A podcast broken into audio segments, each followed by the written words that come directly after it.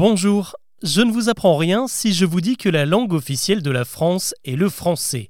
C'est le cas depuis 1539 lorsque François Ier l'a institutionnalisé par ordonnance et encore aujourd'hui c'est inscrit dans notre Constitution. Mais ce que précise le texte, c'est que le français est la langue de la République. Autrement dit, c'est celle du régime politique sous lequel nous vivons et donc celle de ses institutions comme l'école ou l'administration. Mais dans les faits, si on traite la question du point de vue de notre culture et de notre patrimoine, combien de langues font la richesse de la France?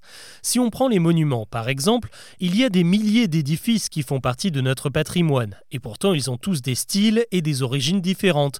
Notre-Dame ne ressemble en rien à l'Arc de Triomphe, qui lui-même n'a rien à voir avec le viaduc de Millau ou avec les arènes de Nîmes.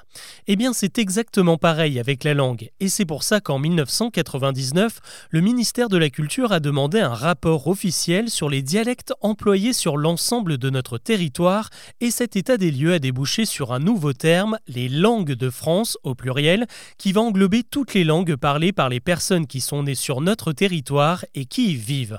Mais alors combien il y en a-t-il au juste de ces langues?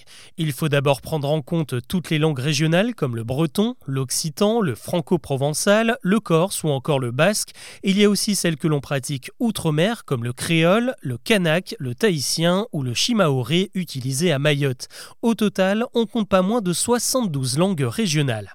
Il faut ensuite ajouter ce que l'on appelle des langues non territoriales. Elles sont pratiquées par des communautés originaires de l'étranger, mais qui ne sont pas des langues officielles dans d'autres pays. C'est le cas du romani, la langue rome au sens large, qui possède plein de déclinaisons chez les gitans et les manouches par exemple. Il y a aussi le yiddish employé par les communautés juives ashkénazes, l'arménien occidental, le berbère et enfin la plus répandue de toutes, l'arabe dialectal.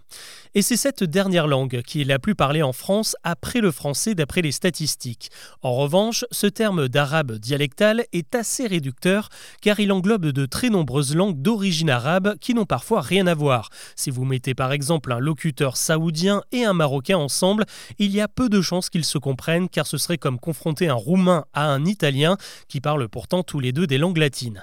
Nous avons donc près de 80 langues pratiquées en France et ce qui est intéressant c'est de voir à quel point elles se nourrissent les unes des autres. On ne compte plus les mots français hérités de l'arabe comme un pyjama, une tulipe ou un magasin. Le langage urbain, lui, a beaucoup pris au parler manouche, par exemple quand on dit une gadji pour désigner une fille ou des lovés pour parler d'argent.